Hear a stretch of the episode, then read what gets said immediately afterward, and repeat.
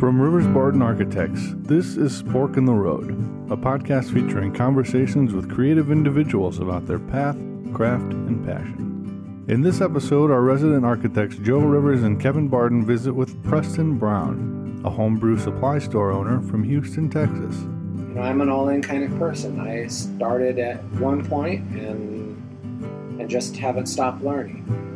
You know, I still learn. I I have a sign in my store that says push the boundaries. And I have it there for a reason. It reminds me to think outside the box. Try to be devil's advocate. Try to make sure that you're doing everything you can to make better beer.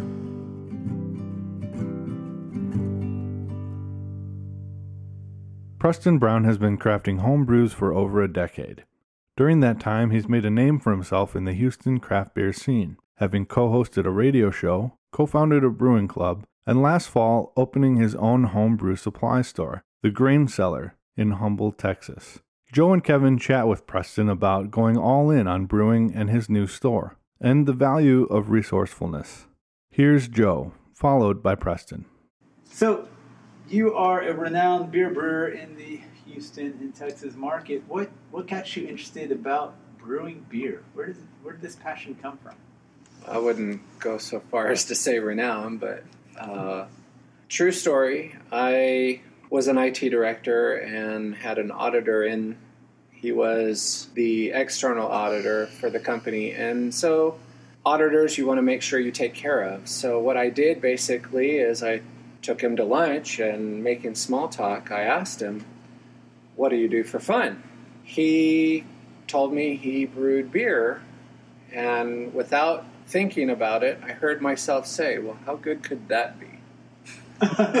so, yeah. Making friends. awesome. yeah, I'm like, okay, well, this audit's going to go great. he was very gracious, and he said to me, Well, I'll bring you some beer and you can try it and you tell me. You got your auditor to bring you beer. Yeah.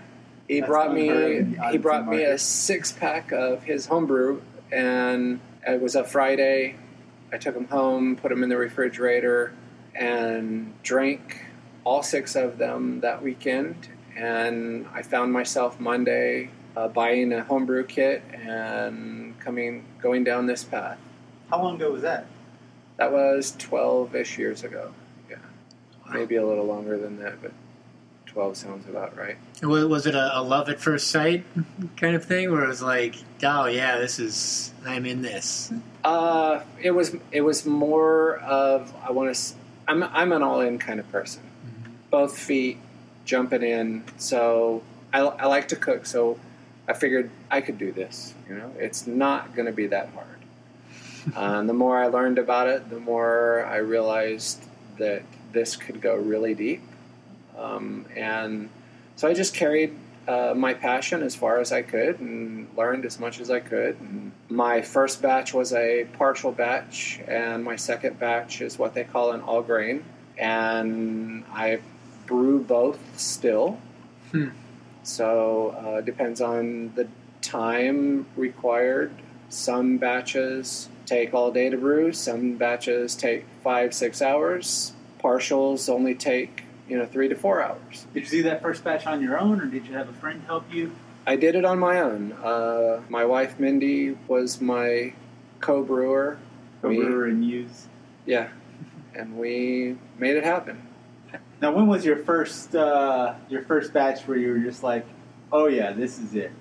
When, when did you feel that first real success? Was it that first batch? Was it a few weeks later? Um, I don't think I've ever had that. I'm I'm my I'm my worst critic.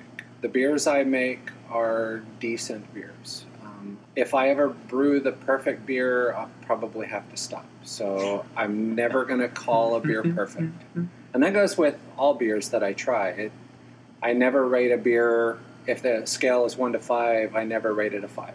And I apologize to anybody out there listening that if I've rated your beer poorly, it's your own damn fault.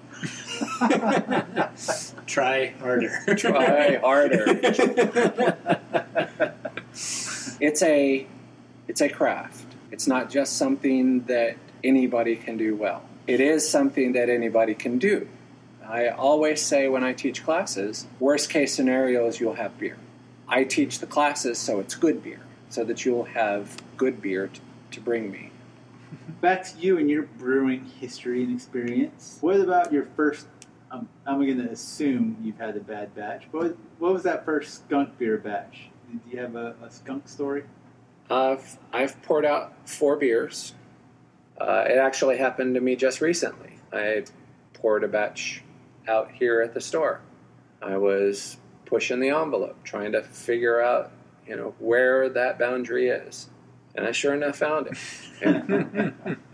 I brewed a batch of beer from start to finish in 34 minutes. Wow. Whoa. And I was pushing the limit, trying to find out where, when, and how.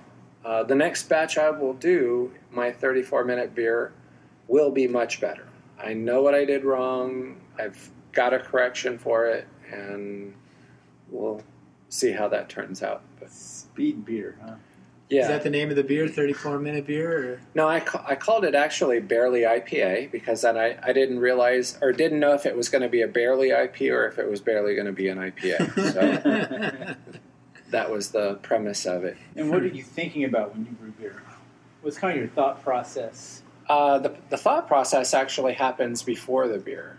You should always look at the beer from the perspective of the style that you want to brew, the kinds of ingredients going in, and how it comes together. When I look at a beer that I want to brew, I'll go start digging through my books and try to find information about it. As a, for instance, the primary beer that got my wife to start drinking beer is a wit beer. We were drinking Blue Moon, and she said, Can you brew this? And by God, yes, I will brew that. so uh, I started doing research and trying to figure out what the best way and finding different books about it. And what actually got me the most was there's a book, it's called Wild Brews. And in there, he talks about how to bring out the best citrus flavors. And he talks about using blood oranges or the zest from blood oranges as the perfect citrus to add to wit beer. And so that's how I actually brewed her first beer was I did all the research, found what I needed, and then went out and got the ingredients and, and brewed it. And after many iterations of brewing that beer, I think I've pretty much nailed it. It's it's phenomenal. And if you don't believe me, come by the shop. I'll let you have a taste.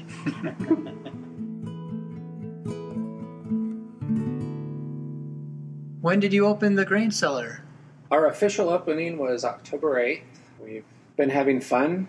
This is uh, my retirement, basically. I never wanted to open a homebrew store or any, never wanted to be my own boss.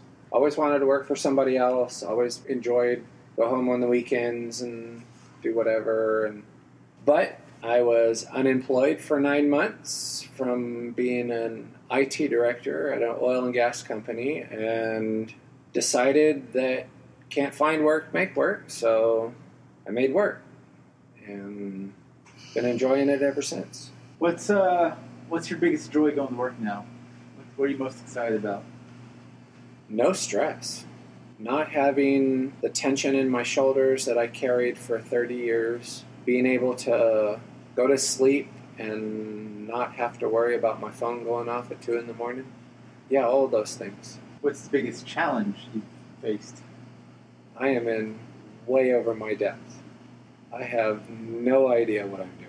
Let me make sure everybody's clear on that. I don't know what I'm doing. I'm winging it. This is my vision. So, does it conform to the normal homebrew supply store? No, I've got a lounge in my homebrew store. I've got a TV where we can watch the game and drink beer and cheer on football or racing or whatever. This is my dream. This is the way I see it. I think it turned out okay. It's it's fun. I'm enjoying it. Tell us about some of the other options and things you're promotions you're doing to set yourself apart. Service is big. So if you have questions, by all means, ask. If I don't know, I'm going to tell you I don't know, but I will, by God, find out. I mean, I have resources that normal people don't have. I was on on the radio and I- had a homebrew store, homebrew show about beer, wine, mead, spirit, cider, and food. And so my contact list is the who's who in Houston brewing. So, like I said, if I don't know, I can find out. I know people that know. Guaranteed, I'll find the answer, And the right answer. an honest answer too. And I'm not. I'm not gonna. That's the other thing I I plan on making sure everybody knows is I'm not gonna pull punches. If you bring me bad beer, I'm gonna point out what's wrong with it and how to correct it. That's the most important thing. I'm not gonna turn my nose up and snub you. I'm here to help. I want you to brew better beer so that when you bring me beer, it will be good. So it's kind of selfish in a way, but I, I want to make sure that you brew better beer. I also do classes homebrew, cheese, wine, Cheese? Cheese making? cheese making classes, absolutely. All my classes are 100% free, uh, with hopes that you would actually spend some money here and get your supplies here. I also, for any new brewer that comes in and buys a kit, they go home with two and a half cases of used bottles. And that'll save a new brewer, you know, about 30 bucks basically. So you don't have to start worrying about where am I going to get glass to put my beer in. And the third thing that sets me apart is any new brewers, if they just want to have somebody to be there with them, I offer the use of my propane burner. As long as they bring a tank of propane, they can come out here. I'll put a pop up up in front of the store and they can brew beer here.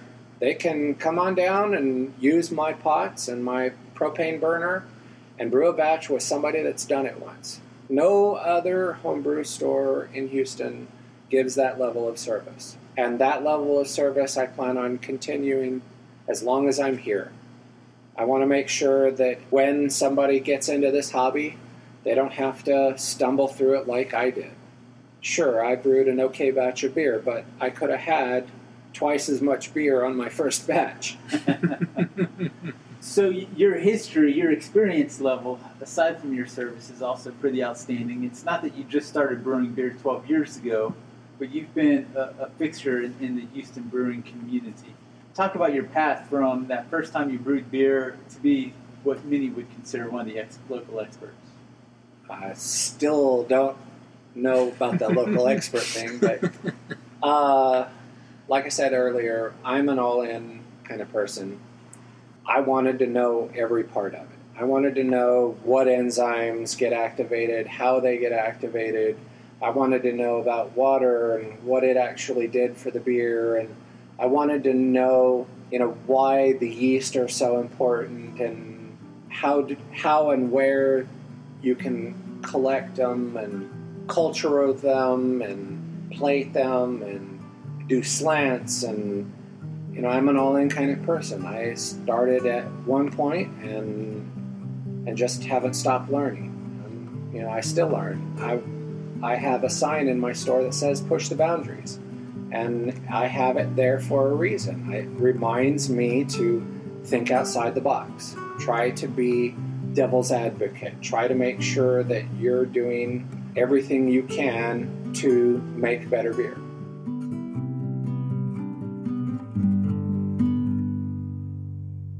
I'd like to know, just to get into a little bit of uh, like where you grew up and um, how you got to Houston. Yeah, Uh, how'd you make it out of West Texas? Yeah, Uh, so, grew up in Alamogordo, New Mexico. Little bitty place in the middle of nowhere. The only two claims to fame uh, Alamogordo, New Mexico is the pistachio hub of the nation. Also, Miss America 1978, I think, was born and raised in Alamogordo. Those are the only two factoids about Alamogordo. we'll take it. Um, so, true story. I was on my way to Florida and ran out of gas and money here. That's it. What was in Florida? I had a job waiting on me in Florida. actually. And true story, I've never made it to Florida yet. I don't think the job's there still, though. You never know. Will, will, will you ever go to Florida? Do you think? I- I, any any draw, or is it like one of those things that, you know, fine, leaving it just as this place I was. I don't know. uh, don't know if I'll ever make it to Florida. What was the job? It was actually a. I was going to be a career consultant. Oh, How about that? Yeah. I was going to tell people how and where to work. Do you think the universe just jumped up and said, "I think Houston's good. Just stop." yeah, yeah. Well, uh, necessity is the mother of invention. Uh, worked at a cleaning pools. Basically, made all my money wiring houses to pay for my hot rods and gas money. And the hot rods have never went away. I just realized I didn't want to do that for a living. Hmm.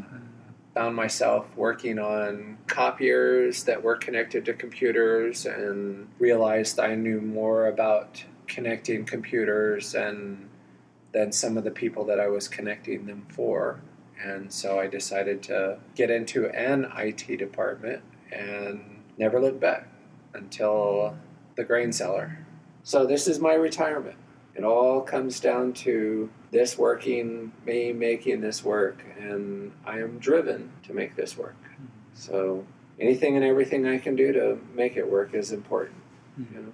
Well, you started your life making cars work. And you figure out how to make copiers work. And you figure out how to make computers work. Figure out how to make beer work. Yeah, you're screwed. I'm done. Gee, thanks. yeah. Yeah, I don't see that. I just find there's a great resourcefulness that you have. I don't know. You I mean you could really start it from you know driving to Florida and okay now you're in Houston and how do I find my bearings? You know, and now you have this uh, this new store that you know you're way over your head. You know, and but it's you know you have you're surrounding yourself with good people and um, you're trying to kind of pass it forward and, and things like that. To you know, we just had there was just a customer that came in here that you are completely gracious to and welcoming, and how can I help, and um, you know how to to keep passing this thing forward. I think is I have like no no doubt that the success will, will come with the store. It's, it's interesting that you, you say that. See, I didn't see that at all. It was pure greed. How can I keep this thing afloat? Hmm. And by having the mentality of you have to be service, Hmm. you know, that's basically where that was. But that's an interesting perspective. I've never really thought of that. I, I'll have to spend some time mulling that over. Yeah. Thank you, though. Yeah. Thank you so much for that. I appreciate that. It's very gracious of you to say that. just kind of hearing the different stops along the way of your of your path it seems like you like what was it that we said before was um, necessity breeds Mother of all invention. yeah mother of all invention Yes. and in this invention you constantly are looking to work with what you have to you know uh, make a good beer in a certain way you know or a good store or product or Right, and you talk about service, and even though there's a, a part of you that sees a, personal greed, I don't. Your, your customers don't. I mean, we're sitting talking with Jeff, and he's just thrilled to the, the knowledge you've given him and the support and the resources you've been able to give him for him to be able to brew beer and make it better, and for him to realize and have fun with his passion. Mm-hmm. And for him, I mean, he said he just comes in here like 10 minutes a day or something like that just to say hi, you know, or something like that, and he's on his way. And I, I do want that for all of my customers. I do. yeah, I, I make it so that people want to come back here and have a beer. I mean, I have this lounge for a reason. It reminds me to make sure that everybody wants to come back. That's really important to me.